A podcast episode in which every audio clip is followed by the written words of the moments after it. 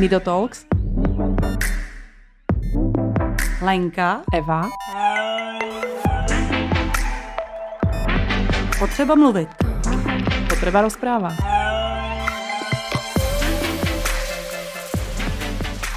Dobrý den, vážení posluchači, já vás vídám u dalšího dílu Nido Talks, který natáčíme ještě v době vlastně eh, docela se říct dá lockdownu, nicméně vysílat se bude, já bych si teď už tak myslela, že konec června, začátek července, což znamená, že my to teď jako nebudeme hodnotit tuhle tu situaci, vůbec se k ní nebudeme moc vyjadřovat, protože až to budete vy poslouchat, tak už tady možná nebude. Tak a, a navíc to ani není úplně podstatný. Tak a teď já dnes, dnešní host. Dnešním hostem je Barbara Hucková, která je výkonnou ředitelkou nadace Leontýnka. Tak dobrý den. Dobrý den. Tak já vás tady vítám s tím, že já jsem začnu úplně jako vodinut. Já jsem včera poslouchala na rádiu takovou zajímavou jako statistiku, kterých psy, ve, kterým, jako ve kterých povolání je nejvíc lidí, kteří se stávají potom psychopaty a výkonný ředitel a výkonná ředitelka bylo na prvním místě. Jo, na prvním místě. Tak jsem se chtěla zeptat, uh, už to děláte dlouho, že jo?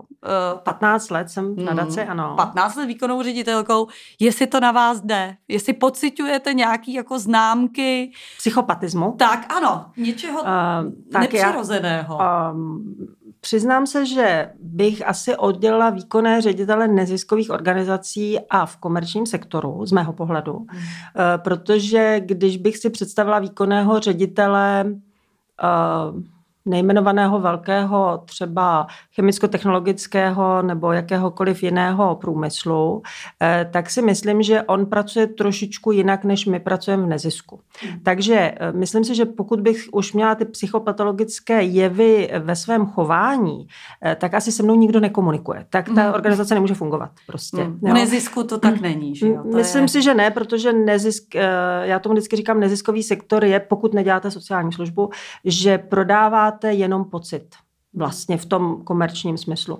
Eh, takže je to hodně o důvěře. Hmm. A tam asi ta psychopatologický jakýkoliv prvek jenom vystrčí růžek, tak okamžitě se spálíte a dostanete přes prsty a už to nefunguje. Eh, ale je možné, že jsem možná, eh, to říká předseda správní rady, že jsem militantně optimistická, což nevím, jestli je rys psychopatologický.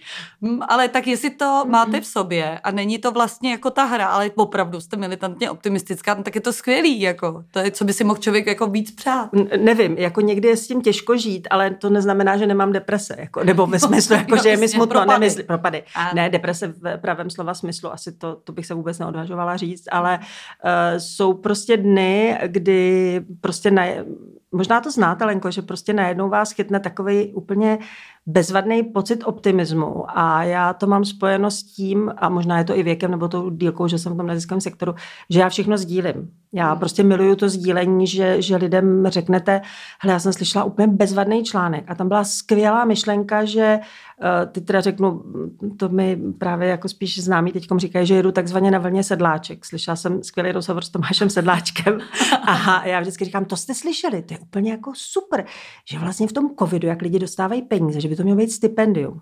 A oni si klepou na hlavu a říkají, jak to myslíš?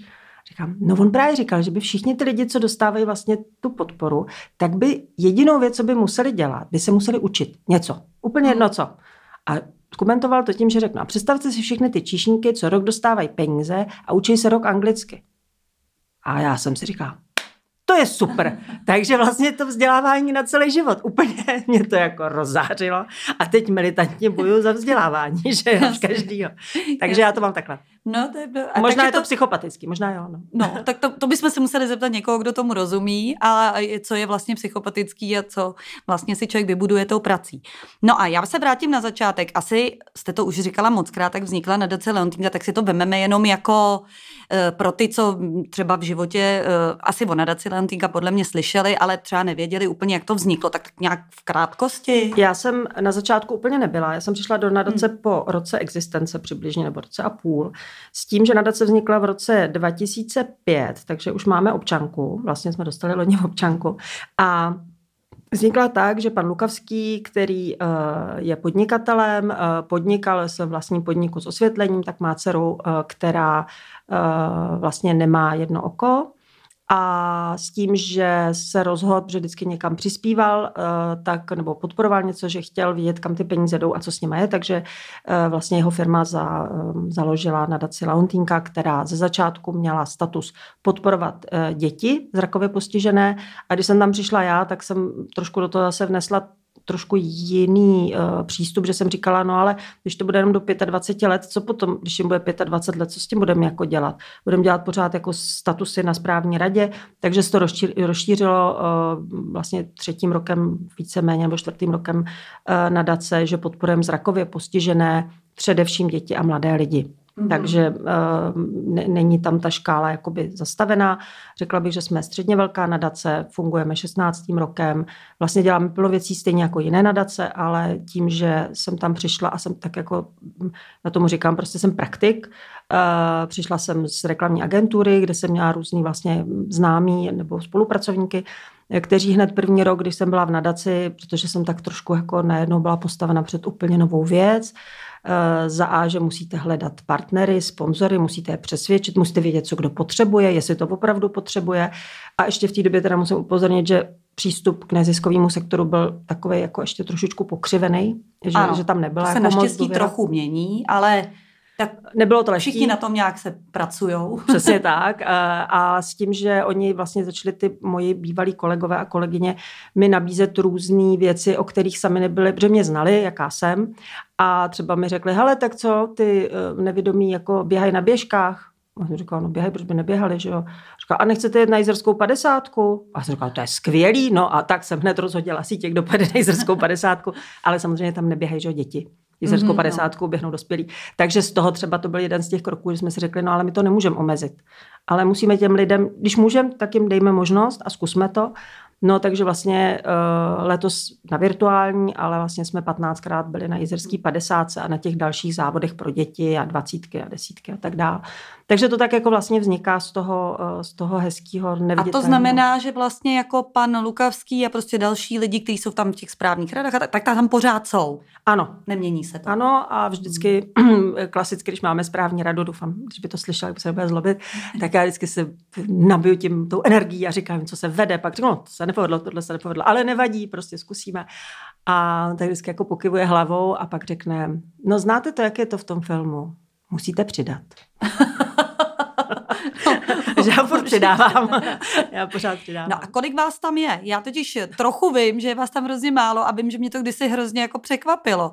Kdo je teda jako opravdu v té nadaci, teď myslím opravdu dělá takovou tu denodenní práci? No já jsem začínala a měla jsem vlastně na půl úvazku uh, kačku, uh, pak se nám trošku jakoby rozrostl tím, že jsme byli v přepočtu na pracovní úvazek dvě, to byl tady jako plus externistka, uh, která je Radka, která je se mnou stejně dlouho v nadaci a je to taková jako bezvadná holka, dělá právě na koncertech a sportovních akcích a podobně. No takže jsme to vlastně, řekněme, dva a půl, protože jsou aktivity, kde je to jako hrozně moc, takže Radka musí strašně pracovat. Když třeba organizujeme účast na Vltavaranu, což je štafetový závod od Skvildy až do Prahy, kde běží 12 závodníků, v našem případě 24, protože jsou zrakové postižení straséry. Takže tohle zorganizovat a uběhnout a strávit s tím ten eh, víkend je opravdu jako hodně náročný a pak jsou nějaké další aktivity. No takže v podstatě nás bylo, řekněme, dva a půl. Hmm. Ano, a teď nás je dva. A to nás jako jo. pořád. S tím, že já sice no. mám povoleno od správní rady mít administrátora, ale zatím to dělám já, protože já mám velký štěstí, že mám skvělý spolupracovníky a spolupracovnice, bezvadní dobrovolníky a ti lidé nám vydrželi. A i když třeba někdo pracoval u nás a musel odejít, tak je třeba jako dobrovolník, že, protože v neziskovém sektoru všichni víme, že nejsou eh, odměny takové, jaké bychom třeba si přáli, ale mám to veliké štěstí, že ti lidé mi zůstávají. A já bych si hrozně přála, až dalšího člověka přijmu zase do práce, tak aby mi zase zůstal. Tu dobu, co bude moct. A nechtěla bych, nebo myslím si, že ani té organizaci to moc nepřispívá, když ty lidé se prostě změní po roce a vlastně se to teprve naučí, co všechno jako děláte. Hmm. Takže to je takový jako můj sen, eh, nebo přeju si to. A jsem třeba hrozně ráda, když jdeme na nějaký běžecký závod a tam jsme v tom stanu zase my tři, nějaký tři nebo dvě. Hmm. A ty lidi říkají, je, vy jste tady taky. A říkám, jo, já jsem tady taky. A pak oni třeba jako po pěti letech zjistili, že jsem takzvaně paní ředitelka, taky taková jako legrace trošku. A teď jsem měla výbornou s tím, tím personálním osazením. Máme jednu um, zrakové postiženou vlastně maminku, její muž je taky nevědomý a jak jsme se bavili o tom, že v rámci covidové situace děláme takové jakoby ty covidové granty na podporu a samozřejmě někdo, kdo je zpěvačka a masér, tak jako těch, a mají dvě děti, to asi není úplně jako jednoduchá situace. No a tak mi volala a říkáme, hele Baru, já jsem si chtěla zeptat, já jsem na těch vašich stránkách nenašla nikoho, kdo teda dělá administraci grantů, tak teda volám tobě, nezlob se, můžeš mi dát telefon na někoho, kdo to dělá? Jsem říká, no to jsem já.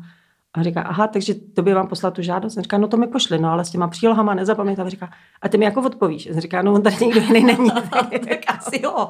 asi jo, no dám ti nějak vědět. Ale a byla z toho stejně fascinovaná jako já kdysi, že ale trošku je to překvapilo. tam tak no, málo. To ano, ano, protože většinou se to přehrává na další lidi, ty dělají tohle, ty dělají tamhle to a tak ten váš počet je teda opravdu malý. Ale na druhou stranu to může mít tu výhodu v tom, že opravdu víte, co levá ruka dělá a pravá, že to jako když to není tak velké jako uh, To ansáno. ano, uh, je to ale strašně vyčerpávající.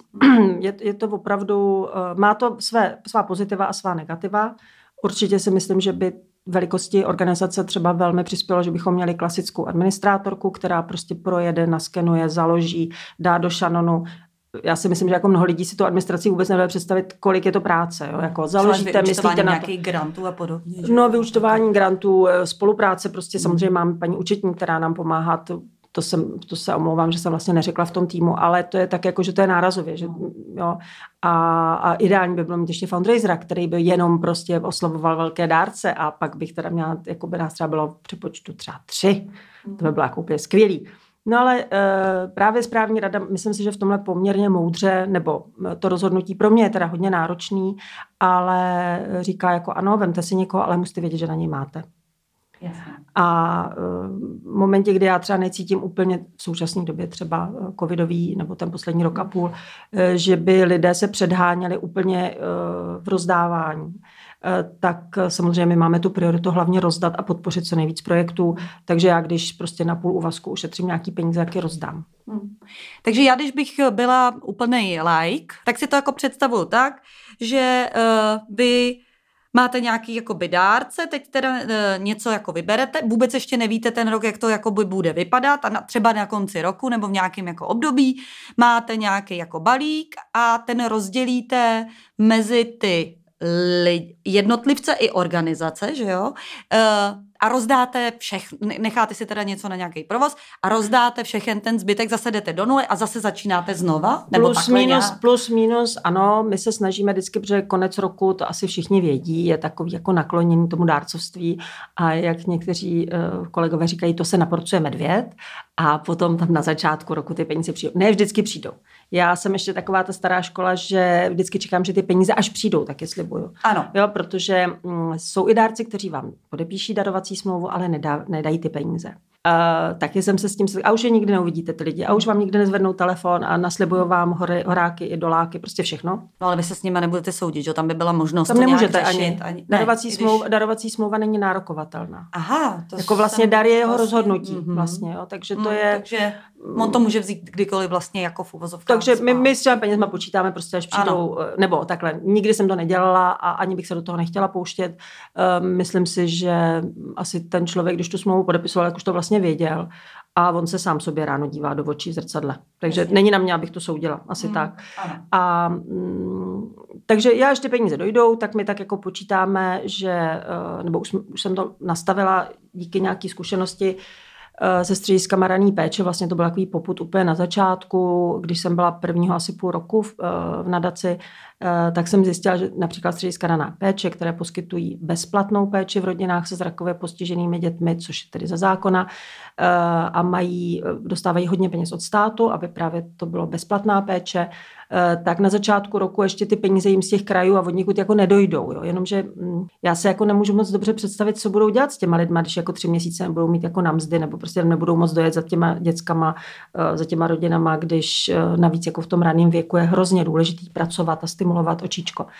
A tak mě to jako hrozně rozčilovalo, protože vždycky bylo jako, že se dělalo jako kalendářní rok u závěrkách. A jsem říkala, helejte, vlastně jako u nás je to úplně jedno. Ty peníze leží na účtě, no tak my vám je rozdělíme, uděláme grantový řízení na jaře, ukončíme to v červnu, protože to už i rodiny vědí, když mají třeba osobní asistenty, jestli škola dá peníze, to je od září, ano. no tak my pojedeme tak trošku na ty školní roky. Hmm. Takže to vyhlašujeme a s tím, že se to překlenuje a tudíž eh, se nám daří, eh, nebo myslím si, aspoň mě o tom ubezpečují, nebo ne, nemám špatnou zpětnou vazbu, to samozřejmě nevím, jestli to tak je, že ho nevidím do toho. Ne, tak z toho musíme vycházet z toho, co nám říkají. Tak, tak ano, z té zpětné ano. vazby, že vlastně je skvělý, že oni můžou ty peníze použít právě ten leden, únor, březen a ano, můžou, takže takhle hmm. my fungujeme. Tudíž já vždycky mám to, to perné období konec roku a začátek roku, kdy se snažíme, abychom do toho vaku s těma penězma nadspali co nejvíc peněz a pak, když je grantové řízení, tak zjistíme, že máme třeba žádosti za 8 milionů, ale můžeme třeba uspokojit jenom za 3.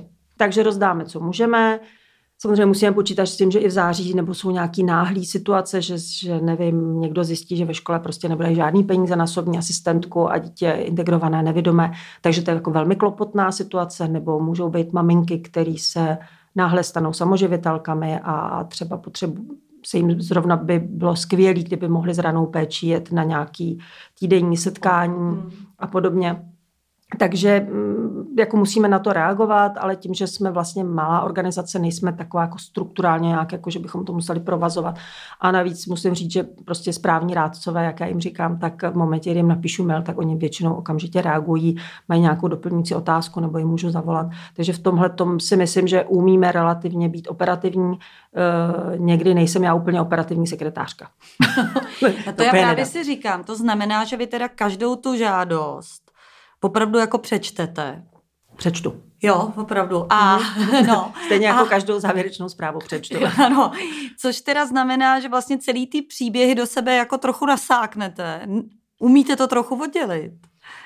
Um, no, uh, to je taková záludná otázka. Měla bych s tím umět pracovat, ale 15 let moje rodina mě většinou v období květen to je tak za 14 dní, kdy už ty žádosti opravdu budu jako mít tom velkým, eh, tak vědí, uh, že já touhle dobou řeším bakalářský práce se studentama a okolo 15, po Vltavaranu, což bývalo v polovině května, se nořím do, eh, do žádostí a je teda se mnou těžký komunikovat. Tam ten militantní optimismus teda trošičku vysychá. No, jasně, tak jasně. Tak člověk čte ty příběhy, že jo? A mě tam ještě zajímavé, mě teď přišlo docela zajímavý, že vlastně, vy jste zároveň teda fundraiser, to ne, že nejste, to jste, jste, takže vlastně komunikujete jak s těma dárcema, takže v takovém jako trošku možná by se mohlo dát říct i třeba jako no, Nobel prostředí, jako s těma firmama, nebo nevím, co nějakýma myslíte, lidma, nevím, no, co myslím, s nějakýma lidma, co už jako co, co, co má nějaký, jako dejme tomu, postavení, rozdávají ty peníze, jsou vzdělaný, protože prostě jako vydělali ty peníze. A pak je tam ten, může být ten druhý extrém, to neříkám, že se děti se zrakovým postižením nerodí jako v jakýkoliv rodině, ale tyhle ty opravdu naturální příběhy, jako... Víte co, ony ty žádosti nejsou úplně jako příběhový. Častokrát hmm. tam bohužel, nebo bohužel, myslím si, že pro posuzovatele eh, jakýchkoliv věci, eh, v momentě, kdyby tam bylo to um, příběhové emocionální zabarvení, typu, že jsou samozřejmě rodiny, kdy mi zavolají, protože vůbec mají pocit, že u nás o nic nemůžou žádat. A to je pro mě hrozně těžký, protože um, a teď to nechci, aby to vyznělo, že se chválím, ale a ani ne, že bohužel, ani ne bohu dík, ale hodně lidí vlastně na velmi rychle se mi otevře. A to jak žadatelů, tak lidí, se kterými jednám třeba právě o penězích. A jsou poměrně otevření. A já to jako do sebe dostanu. Neumím udělat si tu zeď, nevím, teď to řeknu, na nějakém příkladu, že prostě zvednete telefon a tam vám volá nějaká maminka a řekne, hejte, já bych potřeba příspěvek, nevím, plácnu na auto, eh, dostaneme možná něco z kraje, ale zatím nevá, nemáme a já říkám, a jste jako v tíživý situaci a a co? Říká, no a teď mi řekne, mám tři děti, Downův syndrom v oči, no a opustil nás manžel, už má novou rodinu a museli jsme z takového domu do takového a tohle a teď a najednou vy si to představujete nikdo, nebo myslím si, že je málo lidí a asi ti, co budou tohle poslouchat, tak spíš jsou lidé, kteří tomu porozumí nebo umí, umíte to jako navnímat. A přes ty příběhy to je daleko realističtější. Když budete mít žádost, kde prostě máte lékařské osvědčení, nula světlocit, nula tohle, nula tohle, Downu syndrom, to jako ne, úplně si to nepředstavíte, vy toho člověka nevidíte. Ale v momentě, kdy slyšíte hlas té maminky, která je třeba jako velká bojovnice, a nebo to může být maminka, která je úplně na konci svých sil, už prostě si vůbec neví rady. Hmm. Má samozřejmě další děti, teď ještě ten covid tomu přispěje, prostě všechno špatně. Tak já vlastně nevím, jak, jak pomoct. A nejstrašnější je ta situace, když mám pár takových příběhů a teď si mi najednou dobíhá, kolik těch příběhů já jsem neslyšela. Hmm. A, a pak říkám vždycky na té správní radě v podstatě po každý asi jinýma slovama. Eh, teď my jsme v podstatě jako ta bohyně spravedlnosti s těma zavázanýma očima, protože rozhodujete tomu dám, ale vlastně nevím, jestli je to správně nebo tomu. A proč nám tam tomu? Teď já nemám ty peníze. Já nemůžu už prostě udělat víc. Hmm. A říkám si, že to by bylo skvělé, kdybychom fakt mohli říct, ano, dáme všem. Hmm. No. A nejde to. Ano, to je utopistická představa a já jsem to vždycky říkala, jsem ráda, že vlastně jako úplně si nedovedu představit, že bych jako o tom rozhodovala, komu, komu dám, komu ne, ale člověk by musel v nejlepším svědomím a vědomím prostě vždycky nějaký skupině prostě pomůže. No, tak to je. Snažím to se v naší nejlepší víře a proto je dobrý, že nás je víc a zvažujeme to. Samozřejmě máme nějaký vstupní předpoklady, které ověřujeme z veřejně dostupných zdrojů. E, ptáme se, když je to třeba neznámá organizace nebo nevím, rodina, o které moc nevíme, už je to třeba jako starší člověk, tak se snažím nějakým způsobem třeba doporučit. Eh, mm, myslím si, že i jiné organizace takhle doporučují dál, ale mm, a nechci, aby to znělo jako, že děláme všechno v dobré víře a při nejlepším vědomí a svědomí, aby to znělo jako výmluva nebo omluva. Jo, je to opravdu tak, že uh, a, a myslím si, že tahle práce asi většina lidí to tak dělá. Mm. Asi to jinak nejde. No.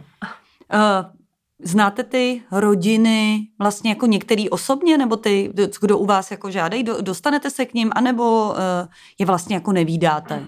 To, eh. což nemyslím, že byste po nich mě, měla prahnout, to vůbec není součástí vaší práce, ale jakoby spíš v rámci toho, že se někde potkáte na nějaký akci, nebo takhle jsem myslela. Někde se potkáme tím, že my se ty akce snažíme, mm, teď řeknu ty fundraisingový, dělat tak, že Eh, třeba je to koncert, máme to především teda samozřejmě pro naše partnery a dárce, ale děláme koncerty tak, že od začátku jsem vždycky říkala, že nechci, aby to bylo ten koncert jako školička, eh, že máte třeba jako dítě vám chodí na klavír, tak všichni jako samozřejmě rodiče se tam budou podívat, ale že chcem, aby to bylo důstojné představení těch, kteří prostě na sobě tak pracovali, že opravdu podají profesionální výkon. Je to samozřejmě v malým, nejsme v televizi, nejsme v rádiu, prostě jsme, jsme malí, je to nějaký malý okruh lidí, Eh, zároveň se snažíme zvát i, i naše lidi, teď řeknu eh, z Rakáče, ano. ale samozřejmě neznám všechny ty rodiny. S některými jsem v kontaktu, eh, protože ono to ani jinak nejde. V momentě, kdy třeba chcete mm, říct, že ano, pomohli jsme Evičce, tak prostě se s tou rodinou musíte domluvit, jestli vůbec chtějí, aby ten příběh mohl být komunikován a jakým způsobem. Ale zatím um, asi tady zaklepu. Ano, uh, budu ano my tady ano, dále. můžeme si tady zaklepat. ano, uh, že vlastně mám dobrou zkušenost s těma rodinama a, a většinou velmi dobře komunikují a všechny moje kolegyně, které byly v nadaci a teď Martina, která je vlastně čtyři měsíce, tak si myslím, že se daří s těma lidma jako kom...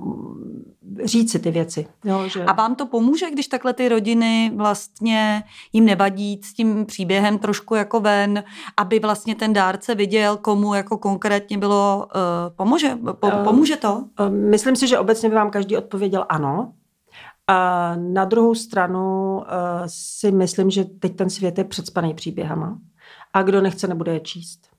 A nemám žádné měřítko, já těm Google Analytics moc jako nevěřím, jestli ta, ta stránka byla navštívená dvakrát nebo dvou tisíckrát, jako ono vám to ty peníze nepřinese, upřímně. Jo, to, že někdo na něco klikne, neznamená vůbec nic. Je to o nějaké aktivitě, je to o tom, že, že ti lidé budou vůbec chtít vědět, co na něco se zaměří. Já se vlastně, nikdy jsem se nezlobila na někoho, kdo mi řekne, já vám peníze nedáme, přispíváme někomu jinému. A říkám, zaplať pámu, vy jste se rozhodli, vy to sledujete, je to úplně jako skvělý. Samozřejmě, že z toho velikého charitativního koláče by bylo super, že by ten náš drobeček byl trošičku větší. to zase, to zase ano, ale jako... tak to je součástí té práce, jako Přesně. jako chtít nazbírat víc peněz. To je jo, jasný. ale ne, já vlastně, mm, jako příběh je skvělý v tom, že se nám něco zhmotní. Hmm. Jo, že si to dovedete představit. Já vás nejvíc vnímám právě eh, hodně přes ty sporty, že jste spojený právě s těma sportama. To je nějaký jako záměr, nebo jak se to jako přihodilo, že, že vlastně, teď jsem i sázela, myslím, že to byly nějaký naše biatlonistky, že jsme uh, počítali s kamarádkou doma, kolik nastřílej a ještě jsme se u toho hádali. To je Jestli jim věříme nebo jim nevěříme a něco, tak, uh, tak, tak to často A víte, jako kdo vyhrál? Kdo, kdo nejvíc nastřílel? To nevím právě v závěru. No, Markéta no? Davidová. Ano. A víte, jakou má přezdívku? Ne. No Makula. Jo, no, No, takže no, men, vlastně, omen. Ano, ano. No. No, ne, tak, tak to jsme se tak ano, spíš tomu no, jako smáli. To, no, no, jasně. A já jsem teda čepici nevyhrála, myslím, že to bylo o čepici, ale, ano. ale, bylo to ale jako bavilo nás to i tak, jsme si jakoby uh, volali. Uh, tak proč, jakože ty, ten sport, samozřejmě každá ta nadace má trošku jo, nějaký jako propojení a tady já vás vnímám jako poměrně často. Tak jak se to stalo, že sport? No jak se to stalo? Tak uh, my jsme tady, než, než jsme se začali natáčet, tak uh, jsme na to trošku ťukli, že já úplně jako sportovec, že byste se na mě, já matu tělem, já vypadám jako prej hrozně sportovně, ale matu tělem, ale to už od dětství. ale uh, začalo to možná tím, že jak jsem šla z toho reklamního sektoru a byla jsem si velmi nejistá tím, co budu schopná dokázat dělat pro klienty nadace. Eh, neměla jsem žádnou zkušenost s fundraizováním a vlastně jsem to dělala hodně pocitově. Něco jsem si k tomu samozřejmě načetla a poptala a tak, ale jako myslím si, že to bylo velmi intuitivní, což asi vy taky, Lenko, máte mnohdy. No, určitě mě to taky vzniklo jako Jak se to zrodilo, tak.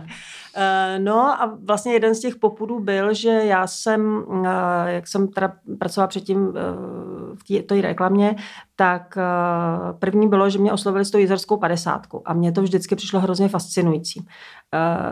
A říkala jsem si, že to je takový, jako, takový ten sen těch 50 kilometrů v tom sněhu a teď se samozřejmě člověk představuje romanticky a, a jak je to jako úžasný a tak, no tak uh, jsem teda jako řekla, jo, super, budeme tam, jako ukážem se, navíc jsme teda narazili na bezvadný chlapíky, Eh, který teda jako starší, který do toho šli se svýma dětma a tak a uh, tak jenom ty spíš řeknu pro osvěžení, aby to nebylo jako suchý. Uh, tak, tak, jsme přijeli, postavili jsme ten stan, tam tehdy stěla, že zátěž, má hrozně foukalo, stan lítal, že všechno to bylo.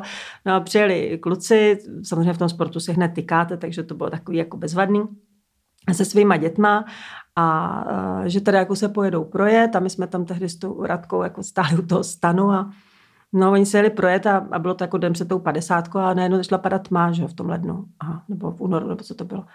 A já jsem říkala, hele Radko, já se vám se zavolat tu horskou službu, oni jako nepřijeli, ona už je skoro tma. A Radka říká, no hele, dáme jim 10 minut, nebo prostě nějaký jako krátký čas. Říkala, tak jo, ale to je jako hrozně, tam měli ty kluky a těm klukům třeba bylo 14, 15, jako jo, relativně, jako bych řekla, ne úplně jako to. Mm. A, a najednou se vrátí ty chlapíci a mi říká, je super, už se tady, no zaplať pánu, jsme málem volali horskou službu. No, počkej, kde máte kluky? hele, v pohodě, oni jsou na stopě, oni přijedou. A se říká, jak jako přijedou? Říká, tím je to jedno, jako oni nevidějí, víte, si jedou vrtmě nebo no, konečně světlo. No. Takže já jsem, já jsem mě málem trefilo, samozřejmě, že jo, jako jistá zodpovědnost tady jsem cítila. No ale bylo to pro mě skvělé, protože pak jsme byli na nějaký chatě, jsme tam bydleli, nebo jsme zajistili ubytování, druhý den ráno se šel na ten závod. Ale pro mě v ten moment najednou ten sport byl strašně uchopitelný. Najednou jsem prostě jsem si před, jsem viděla, jak ty Eh, ty kluci prostě hold musí jít ve dvou na záchod. Protože ho nenajdou, protože to tam neznají. Jako, jo. Prostě musí takový jako nekomfortní jako situace vznikly, nebo že prostě vy musíte vzít ty liže a jít to namazat s někým, kdo vidí. Ano. Jo, že prostě když tam bude ten, co špatně vidí, tak se přilepí na ten vosk, protože on neví, kde ten vosk je. Jako pokud mu to neřeknete nebo zapomenete mu to říct, prostě uděláte nějakou úplně banální chybu. A vlastně mi to přišlo tak strašně uh, jako jednoduchý uh, a a skvělý, že já bych v kanceláři v životě nepoznala, co ty lidi potřebují. Nebo neočichala si lehce, nebo nepřičuchla si, to nemůžu říct nepoznala, ne, nepřičuchla si, že jo, ne, nebydlím s nima. A tak se vám ty věci tak jako začnou zhmotňovat a, a přijdou vám blíž. A já jsem říkala, no hele, to, že sport jako nedělám vrcholově, neznamená, že to vlastně není jako super místo, kde i úplní amatéři najednou zjistíš, co jako potřebujou na, na Jízerský 50, se myslím, že to bylo na druhém ročníku, jsme najednou zjistili, že máme jako bezvadný běžce, který fakt běží srdcem úplně, jako je to děsně baví. Ale že když běží ve dvou vedle sebe a nemají, tehdy ještě nebyly ty vysílačky a ten amplion na zádech, hmm. že prostě ten traser musí že mluvit a popisovat tu cestu a co je čeká. No, já si vlastně vůbec nedovedu představit, že teda ten jeden běží No, před ním nebo za ním. Oni běží buď vedle sebe, ano. nebo on před ním, když je stopa. Hmm. A s tím, že když jako už opravdu běhají dlouho, tak je to tak, že oni mají jako, jako vysílačtičku a ten traser má na zádech uh, eh, malý reproduktor a vlastně na něj mluví, protože jinak ten traser musí uh, tu hlavu dávat do strany, aby ten za ním ho hmm, slyšel. Jo. Že? No, no jasně. Že jinak a to je blbě slyšet. To má a ještě jako běží a ještě třeba jako jde no. do kopce, nebo třeba když jedou z kopce a z toho hmm. kopce jdou rychle, tak mu musí dát hůlky a jdou takzvaně na hůlkách spolu. Ano, jasně, spojení. No, mm. jenomže na těch závodech, že tam běží lidi, kteří jsou jako chrti a je to pro ně prostě jako závod roku, což je super, jo? jako ano. bez zesporu. Ta Jizerská má tuhle tu, tu atmosféru. No, ale pak je jako blbý, když běží dva lidi vedle sebe, teď nedej bože, že ten člověk jako jeden z nich trochu vidí, a třeba má jako hodně silný brejle, ale potřebuje traséra, No ale jedou třeba z kopce a oni toho jednoho sraze a když má náhodou čučky a ty čučky mu vypadnou jako, nebo brejle mu spadnou do sněhu, že jo? Jo. A teď no, protože jako oni se pokoušejí teda před, předběhnout. No jasně, ale nebo třeba to se nám teda stalo a vyprávěli nám to kluci, že prostě oni běží a někdo běží za ním a říká, ty vole, ty snad nevidíš? Jako uhni, jedu. A ten člověk se otočí a řekne, no já nevidím, no. jako, jo. Jsem prostě si já nevědomíme totiž podle mě strašně moc jako různých veselých příhod, jo. Já si vlastně jako vzpomínám, jak jsme byli s pestrou společností někde na nějakým pobytu a šli jsme jako bojovku a, je, a, a rozdělili nás do různých dvojic, jo. Tak třeba já s mojí dcerou jsme šli s holkou, která byla hluchá, jsme se vůbec nemohli domluvit. A zase pro změnu Marie, která byla na vozíka, šla s klukem, který byl jako nevidomý. A skončilo to tak, že on jako vez, ale Brazílii omylem tu hůlku dokola a ona mu jako vlastně zlomila oko. Takže on pak už neviděl vůbec nic, protože si to mohl nic jako ošahat. No, no. Takže jí vez před sebou a ona mu říkala, kam jede a vez tu vozičkářku. Jako vlastně, když to takhle pak vyprávím, ono je to legrace. Ale jako je fakt, že je tam spousta takových jako úplně no, Je to na hraně. Častokrát no, je to jo. jako na hraně. A tady třeba jako tohle přispělo, že jsme tam byli a že, že tahle situace nám kluci popisovali, tak já jsem říkala, hele, nebylo by dobrý na ty závody mít takové jako vestičky, že by jako každý teda, ten, co vidí, by viděl, že teda je nějaký průvodce a nějaký člověk, co teda dobře bude tam napsáno nevědomí, ale má asi nějaký zrakový problém. Jo? Jako hmm. normálně byste si to neoblíkli na sportování, bude vám v tom horko, no prostě úplně nesmysl. No a vlastně ty vestičky jsme vyrobili a od té doby je rozdáváme. Teď teda hledáme někoho, kdo by nám pomohl vyrobit nový, protože už jako docházejí, aby byly jako správně elastický a tak dále, aby tam bylo napsáno třeba slabozraký, protože jsou lidi, kteří mají třeba problém. Hledáte sportu. teda, pardon, na to sponzora nebo někoho, kdo by je ušil? Eh, někoho, kdo by nám to zadarmo ušil, tak jo, řeknu. A, a, na tom jako bylo. No, ať je výzva jasná. No, jasná výzva, přesně tak. Uh, protože třeba lidi, kteří jsou slabozraký, jak uh, normálně třeba by mohli běžet na ladronce, ale v momentě, kdyby tam byl prudký přichod světlostí třeba ve hvězdě, jako na ty pražské reálie, tak najednou neuvidí vůbec nic a můžou se přizabít. Jo, takže tam je to... Tak já eh, nejsem nějak zvlášť nevědomá a přesto, když jedu na sjezdovce a vyjedu ze sluníčka, tak při svý jakoby drobný zrakový vadě, tak v tom stínu taky nevidím chvíli vůbec nic. Uh, takže já, já... jako úplně si nedovodu vlastně jakoby představit, jak, jak moc no, to musí, když chvíli člověk úplně ztratí teda půdu pod nohama. Jako. Je to velmi, já tohle znám, já jsem měla 10 dioptrí ještě před dvěma lety, eh, takže vždycky se mi smáli, že já jsem ten pravý člověk a nastala situace, že jsem si ty brýle rozbila, takže jsem jako dva dny neviděla, než mi je nějak jako upravili a pak jsem se rozhodla teda k operaci, se přiznám, a mm. jako dobrý. Ale třeba jako sjezdaři taky jezdí úplně nevědomí, že mají tu vysílačku v uchu a buď to někdo jde za nima, před nima, nebo prostě jim to říká, kam mají jet. A já si vždycky říkám, že kdyby ta technika selhala, tak jako co budou dělat? Tak ty lidi se musí zastavit na pětníku. Jo? No, takže, no, takže vznikly vestičky.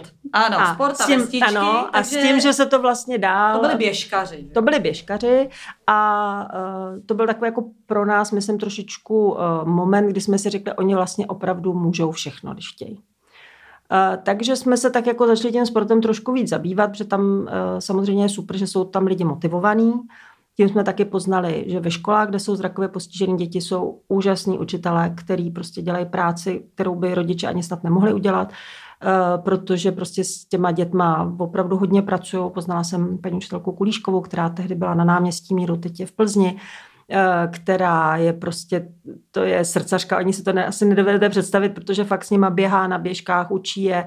Eh, viděla jsem různý, nebo poznala jsem různý její žáky a studenty který opravdu jako makají na sobě. A, a ona je taková, jako že říkala, no oni jako třeba jsou líní, když jsou ty náctiletí, tak já jsem je donutila golbal a tohleto. A ještě, že zkusíme ty běžky. A fakt jako se snaží ty děti rozpohybovat, aby, aby ten pohyb měli rádi. Ne, že vrcholově, a to jenom ty takovou třešinku mě vždycky těší, než když přijede s těma dětskama na Jizerskou, tak tam je takový závod retro, že se jede v těch starých dlouhých sukních mm-hmm. a na těch starých běžkách, tak ona se toho zúčastní s kloboukem. ale he, to se mi líbí moc. no, takže vlastně takhle byly ty běžky, no já jsem jako postupně jsme objevovali uh, s děvčatama, co ještě všechno může být, no a pak se k tomu připletla rantur, kde jsme začali taky běhat s našima lidma, to ještě vlastně nikdo neběhal, nebyly žádný takovýhle běžecký, nebo málo se běhalo, to už je tak nějakých skoro deset let možná, možná míň. Ale prostě nám to přišlo, že to má hlavu a patu, tak jsme s nimi začali běhat. Já jsem vymyslela, že se dělali masérský stany, kde se poskytovaly masáže zdarma, což samozřejmě se různě přebralo i jinde. Prostě dobrý nápad, když se realizuje, zaplať páhnu za to. A, no a tak jsme byli u té rantur a tak jako vznikly ještě nějaký vltavaran, že se nám třeba ozvali lidi, takže jsme do toho šli. A vždycky moje holky říkají, nebo ta Radka, ta je výborná, že bylo poprvé, že nám přišlo jako, jestli bychom se nezúčastnili Vltava Run. A Tereska mi tehdy říká, hele, to je nějaký strašně těžký. To se běží z Kvildy, 350 kilometrů, štafeta. A jsem říkala, aha, jak se to běží? A tak jsem se dělal u toho počítače a on říká, no každý, může to být 12 člený tým, no to znamená baru, 24 lidí, jo. No jak bychom to dali? A jsem říká, počkej, povídej dál. Tak mi to celý popsala, jak jsou to prostě ty, každý běží, nebo tři nějaký části. A v terénu to je, ve dne v noci prostě běžíte a, a říká, no kolik je startovní? A jim tady bylo 12 tisíc. Říká, 12 tisíc, no to je peněz. A ona říká, no tak bychom se mohli zeptat, jestli by nám to nedali zadarmo pro zrakáče. Jsem no to se můžeme zeptat. No a ty jsem to jako mi to proběhlo hlavou, co jsem si dovedla představit, co to je. A říká jsem, no ale hele, do toho jdeme jedině, když se ženou dva autobusy. Protože to neuřídíme. To prostě, tam to jako se lidi odřídí, ale ano. jako 24 lidí to prostě nedáme dohromady. No takže jsem sehnala dva autobusy, Vltavaran byli tak hodní, dali nám startovní, no a už jsme tam, jako, loni jsme neběželi, protože přišel covid, do našeho týmu, no ale to si to poběžíme, to poběžíme po šestý. Mm.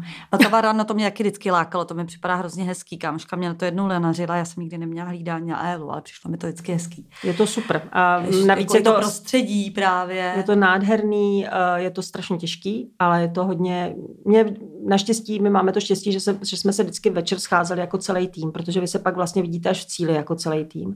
Ale pokud máte běžce od někud jinut než z Prahy, nebo prostě dál, že mají špatný spojení, tak oni si odběhnou poslední etapu a vlastně se ani už nepřijdou pro tu medaili. Jo. Aha, jo, jasně. Mhm. Protože oni jasně, třeba běžejí tu, tu poslední šestku, tak mají nějakých, nevím, sedm hodin do cíle, co by dělali, proč by na to jako čekali. Tak jim, to je pravda. Nebo hmm. ne, nechtějí, nemají no, tu kapacitu, jo. ale je to, uh, musím říct, že jsem to mnohokrát absolvovala s tím, že následně jsme začali dělat ty maserský stany, takže já jsem vždycky v pátek tam odjela ráno ve čtyři, my, jsme trošku, jako nejsme úplně nejrychlejší tým, takže jsme startovali jako hodně brzo ráno, uh, takže jsme se večer navečeřili, ráno s, s Maximem, naším dobrovolníkem, jsme odvezli na start, udělali jsme první dva ty týmy, aby se ostatní mohli dospat. Pak jsem nasedla do autobusu, následně jsem sedla do autobusu, jela jsem do Prahy a v neděli ráno v sedm jsem stavila stany pro maséry, protože zase po obědě už nebo tak nějak běžejí ty první týmy, co dobíhají, ty, ty chrti. No a tam jsem končila večer, večer v 10 a někdy v 7 třeba přijeli, přijeli naši. Takže už jsem neabsolvovala to celý, ale kus jo, protože to má fakt skvělou atmosféru. No. To Mě teď ještě napadlo, jste říkala, tak jsem šla, sehnala jsem autobusy. Jak to jako děláte? To jako si ne, vygooglíte si, jo, takhle uh, uh, majitele autobusu. A, a to, tak, tak dobrá nejsem. Já jako neumím moc googlit, si myslím. a, tak já, já, to vlastně tak dělám. Takže já někdy jo. Jak to teda děláte? Někdy jo, ale problém je, že... Samozřejmě nechci žádný know-how, jo. Prostě ne, ne, ne, já vám to řeknu úplně jednoduše. No. Eh, někdy googlím, ale tam je problém, že tam nejsou ty praví lidi, co umí rozhodovat. To je jako dost problém pro mě. A ne, neumím to jako vždycky najít. Někdy se to povede, někdy se to nepovede. Ale mm, to je, to je možná moje štěstí teď, ale já mám takovou jako zvláštní paměť, že jsem jako v momentě, kdy mám úkol, Um, jeden můj strejda tomu říkal, že jsem jak jezevčík, ten chytí stopu a jdu do té nory a prostě tam hrabu, hrabu a hledám. Dokud není no, ne, no, přesně tak, dokud není výsledek. A takže já jsem jako ten norník, takže když jsem si řekla, no autobusy, tak jako přemýšlím, s kým jsme kdy pracovali. A tím, že si myslím, že většinou, nebo zatím mám pocit, že jako ta ta, jako zpětně se můžu na ty lidi obrátit, i když vím, že třeba nemohli nebo nemůžou, tak se můžu zkusit obrátit a při mi řeknou ne. Ano. Tak ne, nevlezu dveřma, jdu komínem, v oknem, prostě to zkouším, kudy ma to jde. A když to nejde, no tak to nejde, že nedá se nic dělat. No takže jsem, tehdy jsem si vzpomněla na uh, firmu FM Logistik, která nás podpořila na nějakém koncertě, což je logistická firma. A já jsem si říkala, počkej, logistická firma, a ty něco někam musí vozit, ne? a on říká, no asi jo. A říká, no ale oni asi nemají ty auta, no to asi ne, no to mají tyráky nějaký a velký jako auta. Tak jsem furt jako dumala, bylo mi to takový jako bylo, jak jsem říkala, Arriva, ježiš, ty mají ty velký, ne, potřebujeme malý. No nic, tak říkám, tak se zeptám, třeba mě někam posunou a řeknou, zavolejte do firmy raz, dva, tři a budete vědět. Pak jsem ještě teda měla nápad přes sportovní kluby se zeptat, že ty taky převážejí, že jo, malý týmy, ale tam nikoho neznám. Ale řekla jsem si, zavolám buď na Spartu nebo Slávě, to je velký tým, tam se že doptám. Vždycky musíte jako vážit. tam nejdou fotbalisti, tak, tak taky. Přesně, přesně tak. No ale zavolala jsem teda do téhle firmy a tam jsme měli takovou jako bezvadnou paní, která uh, jako se nechá celý vysvětlit a říká, no víte, my tady spolupracujeme a to, to, to. Tak já se zeptám, no a No a tak se zeptala a tak nám vlastně pomohli a zajistili nám ty autobusy a no a, a bylo, no. To je ideální stav. To bylo super. To je ideální stav. Vy máte Ale... normálně webové stránky, že jo? To je jasný, asi nadace Leontínka Leontínka se to teda píše s měkkými, aby mm-hmm. to bylo jasný, .cz. Uh, tam koukám, že jsou veškeré informace. O ty se taky staráte uh, v tomhle týmu, protože vlastně jako na to častokrát na sociální sítě a web prostě jeden člověk jako extra. No. Uh, ano, staráme se o to my, ale já mám to štěstí, že uh, teď do prosince uh, pracovala u nás uh, Tereska Podzimková, která je velmi šikovná na uh, práci se slovy. Eh, teď už u nás není, protože se zamilovala, její život se odvíjí jiným směrem, já jí to hrozně přeju, ale myslím, že srdcem trošku s náma zůstala a vlastně předala moc hezky práci Martině, která je u nás čtyři měsíce, ale je to, myslím si, že jí to asi jako docela baví, takže na tom pracuje a vymýšlí projekty a dělá vlastně teď tyhle ty věci typu web a Facebook a Instagram a já nevím, co ještě všechno vlastně Eh, se k tomu, jako, nevím, bych to popsala. Já vlastně jako neumím mluvit o tom, co všechno děláme, ale děláme to hodně. No oni si to tam najdou, ono zase jako nemusíme úplně konkrétně to tady jmenovat, že kdyby jako někdo, já eh, vlastně jak školím v projektu, který se jmenuje Pečovat a žít a vlastně už je to nějaký šestý eh, běh přes Spiralis, tak to se týká pečujících. Mm-hmm. Měli jsme tam, chtěla bych říct, že jsme tam měli i tatínky, ale bohužel byly dva a oba odpadly, takže se to týká především tedy žen, což mi teda velice mrzí, ale nicméně jako ta péče se týká těch žen, asi pořád především. A ten projekt je založený vlastně na tom, že se jako posiluje nějaké jejich sebevědomí, kompetence, já je učím právě třeba fundraising, nebo jak se napsat žádost, pak zase někdo jako je učí nějaké jiné věci. A hrozně často, když se tam bavíme o podávání těch individuálních projektů, já tam mám strašně moc těch žen, který nikdy nikam nic nepodali, protože si myslej, že jsou na tom některý lidi hůř a že si to jako nezasloužej. A já se jich pak třeba zeptám, eh, já nevím, se stará, já nevím, o nevědomou dceru mraky let, sotva si, já nevím, třeba 13 let. Teď si požádala poprvé třeba o ZTP. Prostě opravdu jako téměř jako žádný uh, výhody. A, a pak říká, já bych si někdy potřeba odpočinout, vodit na dovolenou, ale prostě to já říkám, proč se na, na to nenapíšeš tu individuální žádost na tu asistenci? No, jsou na tom lidi hůř. Já říkám, no ale jestli jsi na tom dobře, proč neodjdeš na tu dovolenou? No, protože na ní nemám. Já říkám, tak když na ní nemáš, tak tady je ta odpověď prostě jako. Tak proč si o to nezá... Že vlastně takhle uh, je hrozně moc těch rodin, který se o to vlastně jakoby bojejí trochu požádat a dokonce si myslím, že jsou to ty, kteří by si to jako docela zasloužili, protože u nich by to nebyla ta obsese, což se taky někdy bohužel stává. To nechci někomu sáhat do svědomí, že někdo má jako obsesi furt si žádat a, a i když to nepotřebuje, to hold prostě taky se tady děje, ale, ale No, ale jsem jenom chtěla říct, že nás budou tyhle poslouchat. Uh, že určitě se můžou máte osmělit.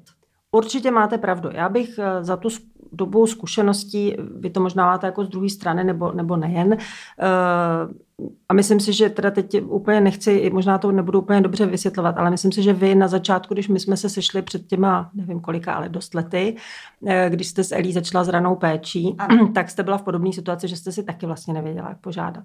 Ano, já jsem vlastně byl... začala po, pro organizaci. Pro mě to bylo mnohem jednodušší. Ne, ne, ne. První to bylo, že vy jste, eh, vy jste no. chtěla s Elí jet na týdenní ano, nějaký to je pravda. pobyt. pobyt. Ano, a ano. Uh, tehdy mě vlastně z raní ano, péče volali a říkali, že by hrozně rádi vám to umožnili, že by vám to, to moc pomohlo. Hmm. A byla to taková blesková akce, myslím si, jo. že jako za 14 dní jsme to vyřídili. A, a ani myslím si, že se nejednalo o nějakou závratnou, já už to fakt nepamatuju, ale nějakou závratnou částku. Ale měla jsem pocit, že to pomůže. Jednak ano. jsem vyslechla příběh a povídání od konzultantky, eh, řekla bych v rámci naprosto korektního GDPR. Ne, nebyly žádné informace, které bych neměla vědět, to zase spíš pro ty lidi, kteří z toho mají obavu. A vlastně jsem to zpracovala pro správní radu, která řekla jasně, eh, je to takhle, jestli to pomůže, tak jako pojďme do toho ve zkratce řečeno. Ano. A myslím si, že třeba pro vás to bylo důležité. Nebo tu zpětnou vazbu já jsem neměla jenom od vás, ale i uh, jakoby dál, že, že to zafungovalo, že, že to byl takový odrazový mustek.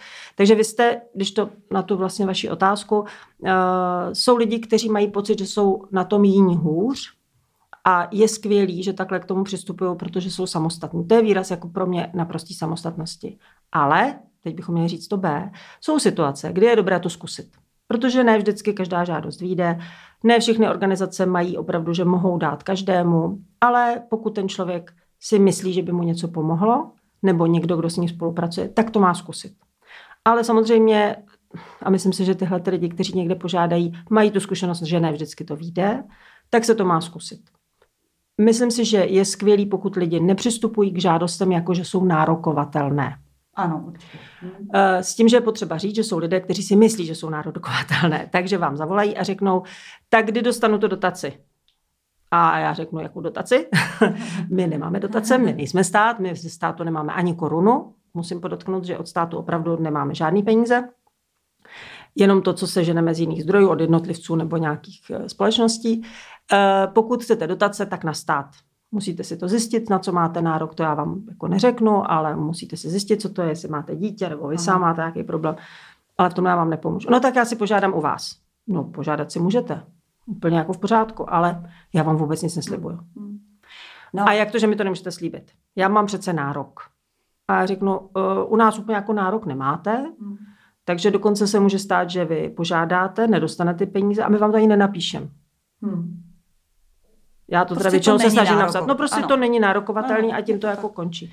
No, no a pak jsou mezi tím, jako bych řekla, uh, takový, jak bych řekla, takový jako hybridní právnické a fyzické osoby, které váhají, ale to stačí úplně zvednout telefon a tam buď narazí, jako v našem případě buď narazí na mě nebo na Martinu, tam jako moc variant není, nebo na Radku teda a uh, my vám jako odpovíme, co je a není možný. Hmm, jasně. Ale, takže, a budou vědět hned, jako... Budou a, tušit, tak, jako, nebo tušit, jestli, nic... jestli mají vypracovat, ale ona ta vaše žádost je poměrně teda jednoduchá, to musím jako říct každému, že to není vyplňovala jsem spoustu žádostí a tohle patří mezi ty jako uh, intuitivní a, a podposti. Ono je to i vlastně vychází z té praxe. My jsme, jí dlou, my jsme ji vlastně vůbec neměnili teď poslední roky, protože vycházíme z toho, že když někdo je třeba zrakové postižení, tak může mít problém i v těch tabulkách se někam pohybovat. Samozřejmě ta, ta technologie eh, postupuje dál.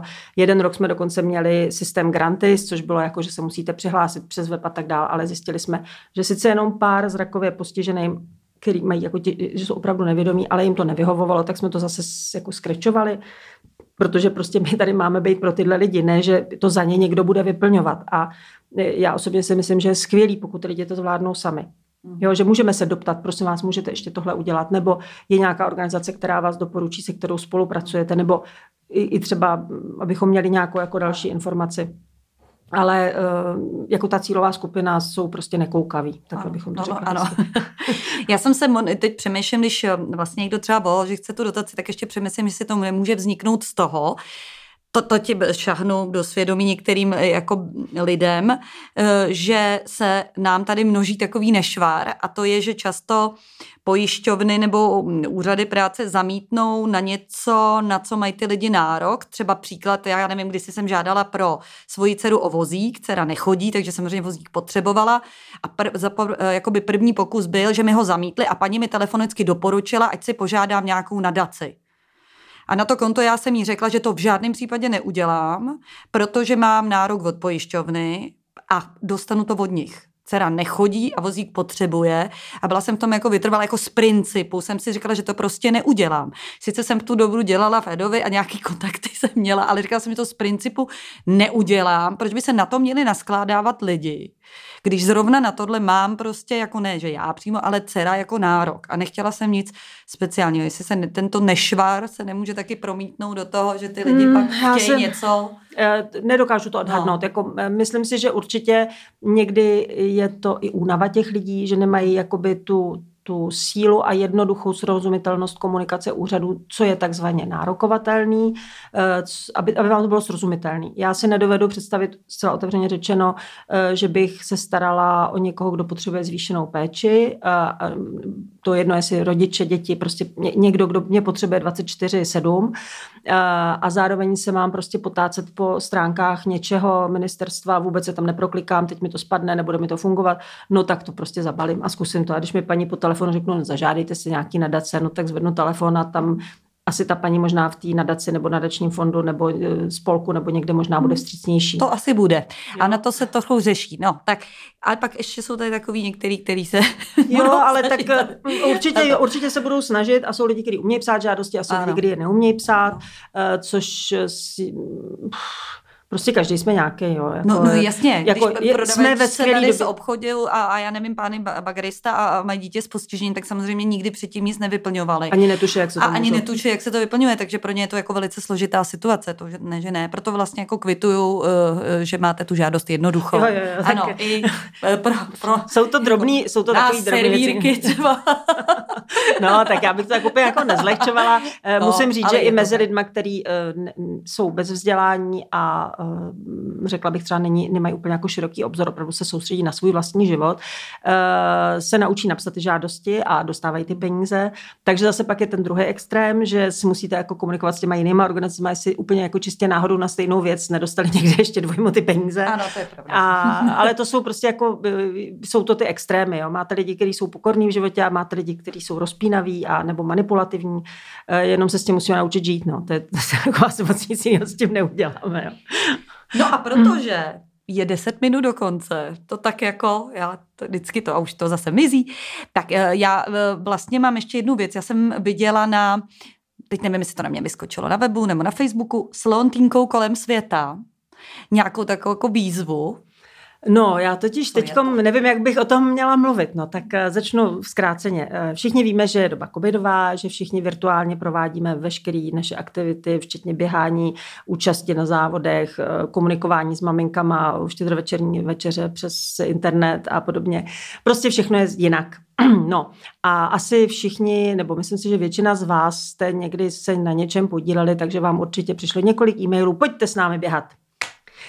Mně no. jich přišlo asi 18. Upřímně jsem z toho trošku zmatená, protože teď úplně jako moc ráda neběhám. A, eh, no ale přesto jsme si řekli, že bychom vymysleli nějakou běžeckou výzvu. No, ale s tím, že já moc jako mm, jsem vždycky jako, jako ostražitá k tomu, že je nás hodně v té řadě a všichni jsme na té startovní čáře a osloví vás konto bariéry, paraple, světluška, tyhle všichni vám řeknou, pojďte s náma běhat za dobrou věc. No takže jsme si s mojí novou kolegyní řekli, že vlastně by bylo super, kdybychom, jak se počítají ty kilometry, že bychom se proběhli kolem světa, ale virtuálně, prstem po mapě. Takže jsme vymysleli výzvu, která je velmi podobná, jako mm, jsou jiné výzvy. Eh, řekli jsme si těch 40 tisíc kilometrů, že poběžíme rok, asi tak, takže nevím, možná už v červnu bude zavřená ta výzva. Eh, a s tím, že jsme oslavili 10 cestovatelů, kteří dělají různé show a povídání a běžíme vždycky do nějakého bodu. Takže přes eh, aplikaci Strava se lidi udělají, eh, se připojí do našeho klubu na Dace Leontýnka, počítají se tam kilometry a my je sečteme vždycky jednou za týden a zjistíme, že jsme do toho bodu doběhli nebo nedoběhli. A tam ti lidé, co se zúčastní, to znamená, je to formou startovného, které je v nějakých výších a pak je na rozhodnutí každého účastníka, že si svoje kilometry ohodnotí. Mhm. Buď to za ty kilometry máme třeba cestovatele Petra Juračku, který udělal moc hezký takový spotík a ten řekl, já za svoje kilometry dávám dvě koruny, protože mám dvě oči a jezdí se na kole, běhá se, chodí se, ale je to na každém, prostě jak se rozhodne, nikoho tam nemůžeme dotlačit. No a pošle nám ty peníze na ty kilometry a my, oni dostanou od těch cestovatelů vlastně z toho místa, kam jsme virtuálně doběhli, tak dostanou nějakou informaci o tom místě. A, ah, jasně. Takže buď dostanete fotky, videjko, mm. něco, nějaký překvápko Mm-hmm. Budou tam i soutěže, kdyby Stalenko chtěla soutěžit. Zase. To určitě chci, protože jsem soutěživá, takže určitě no. chci. A tentokrát tu v uvozovkách čepici získám. Jasně.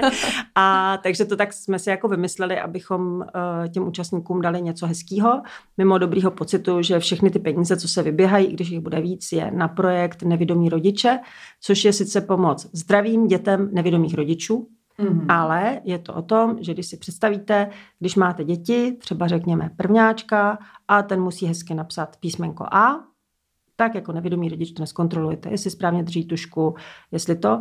Takže ty asistenti pomáhají nevědomým rodičům ke zvyšování jejich kompetencí. Samozřejmě ty rodiče jsou toho účastní, ale myslím si, že právě v této době je to strašně důležitý projekt, který dělá Združení Okamžik a my se snažíme sehnat peníze, abychom to mohli podpořit. To, to mě vůbec nenapadlo, že v rámci ty distanční výuky uh, to takovýto rodiče mají ještě teda jako vodo, vodost těžší. No, ty mají to hodně no, těžší. No. no, myslím si, že tam a, a i když mají jako velkou snahu, tak v některým věcem nemůžete úplně dostat. No. no. Jasně. Tak ještě u prvňáčka to já třeba pochopím, ale pak už to jde dál a už jako ještě to pochopit. Jakože i normální rodiče zdra, zdravých dětí, a oni jsou zdraví, mají jakoby problémy to pochopit. To, to je jako bez zesporu, ale myslím si, že ten začátek školy je strašně mm, důležitý no. a, a některé věci si prostě nevohmatáte. A vždycky dávám takovou uh, otázku, že eh, to, se, to pro mě byl hrozný chyták, když jsem začínala, že, jsem, že mi jedna asistentka říká, no, mám hrozný problém s Karlosem. Nevím, jak mu vysvětlit, jak lítá ta země koule kolem slunce. A já jsem říká, a jak, to, jako, jak to uděláte? Vůbec mi to nedocházelo. A říká, já jsem to vzala pěkně jako z kuchyně, víte co. Rozsvítila jsem dvoustovku žárovku, to bylo slunce. Pak jsem teda neúplně v takové vzdálenosti proporčně, jak je ta země. Vzala jsem pomeranč, že on je takový vrstevnatý, víte, jak je to horstvo a tak. A s ním jsem točila jako na tyčce, blbě se mi vysvětlovalo, že je na tyčce. Jako, jo. A tak jsme s Karlosem chodili okolo té žárovky. Jasně. A jak se říká, tak to je výborné. Teď jsem teda objevila takový systém solární soustava, to už jde 3D, už to už jako existuje pro děti. Uh. už se zlepšuje se zlepšuje. Jasně, nemusí být s pomerančem okolo žárovky. no a na, na takový jako, dejme, dejme tomu vlastně závěr, by mi zajímalo, uh, jako by váš ventil. Tady to děláte 15 let, jste evidentně pořád zažraná do práce, což mi připadá strašně jako super, protože po 15 let už byste možná na vyhoření měla právo. Ovšem, tady jako to úplně nevidím, uh, tak, tak to jsem ráda. A, a to, tak jaký je ten ventil? Jako, je to, no, jako kde, já nebudu kde upouštím? No. Kde upouštím? No, tak, eh, tak jak to bývá v životě, tak si myslím, že mám velký štěstí, že mám jako podporující lidi kolem sebe. A druhý ventil je, že do eh, našeho života v rámci mého otevřeného srdce, nebo nevím, jak to nazvat, eh, vstoupil obyčejný kocur evropský, neboli kanisterapeutický kocur, jak já mu říkám, eh, který velmi dobře ví, když je mi těžko, což asi lidé ze zvířaty znají. Eh, ale říkáme to jako kocur Mikeš obyčejný, ale dokáže jako velmi pomoct a jsem, jsem ráda, že se stal členem rodiny. Ale asi pro mě jsou nejdůležitější ty vztahy okolo, že to, že, že to můžu sdílet, že mám podporu, že uh, asi víte, že v této práci prostě zrecyklujete úplně všechno, co jste se naučila. Včetně toho, že umíte vařit vajíčka na tvrdo, tak prostě, nebo že jste někde pracovala ve vizuální kontuře, nebo že učíte nějaký děti něco. Um, v tom je ta práce skvělá. Když budete pracovat jako výkonný ředitel velkého podniku, tak asi těžko zrecyklujete to, že nevím, umíte dětem vyprávět pohádku. Já se do takové situace prostě dostanu. Nebo najdu uh, moment, kdy si řeknu, tyhle pohádky by někdo měl i si umět jako poslouchat a namluvíme je nebo něco takového. Prostě vlastně furt ten mozek může pracovat a uh, tak jako třeba my dvě jsme se po letech potkali, tak najednou vlastně to třeba něco přinese někomu, nevím. A já mám z toho vždycky hroznou radost. Mě vlastně malé věci hrozně těší, takže z toho jsem hrozně ráda a to je možná ten ventil. Tak to je ten ventil. Tak já strašně moc děkuji za rozhovor.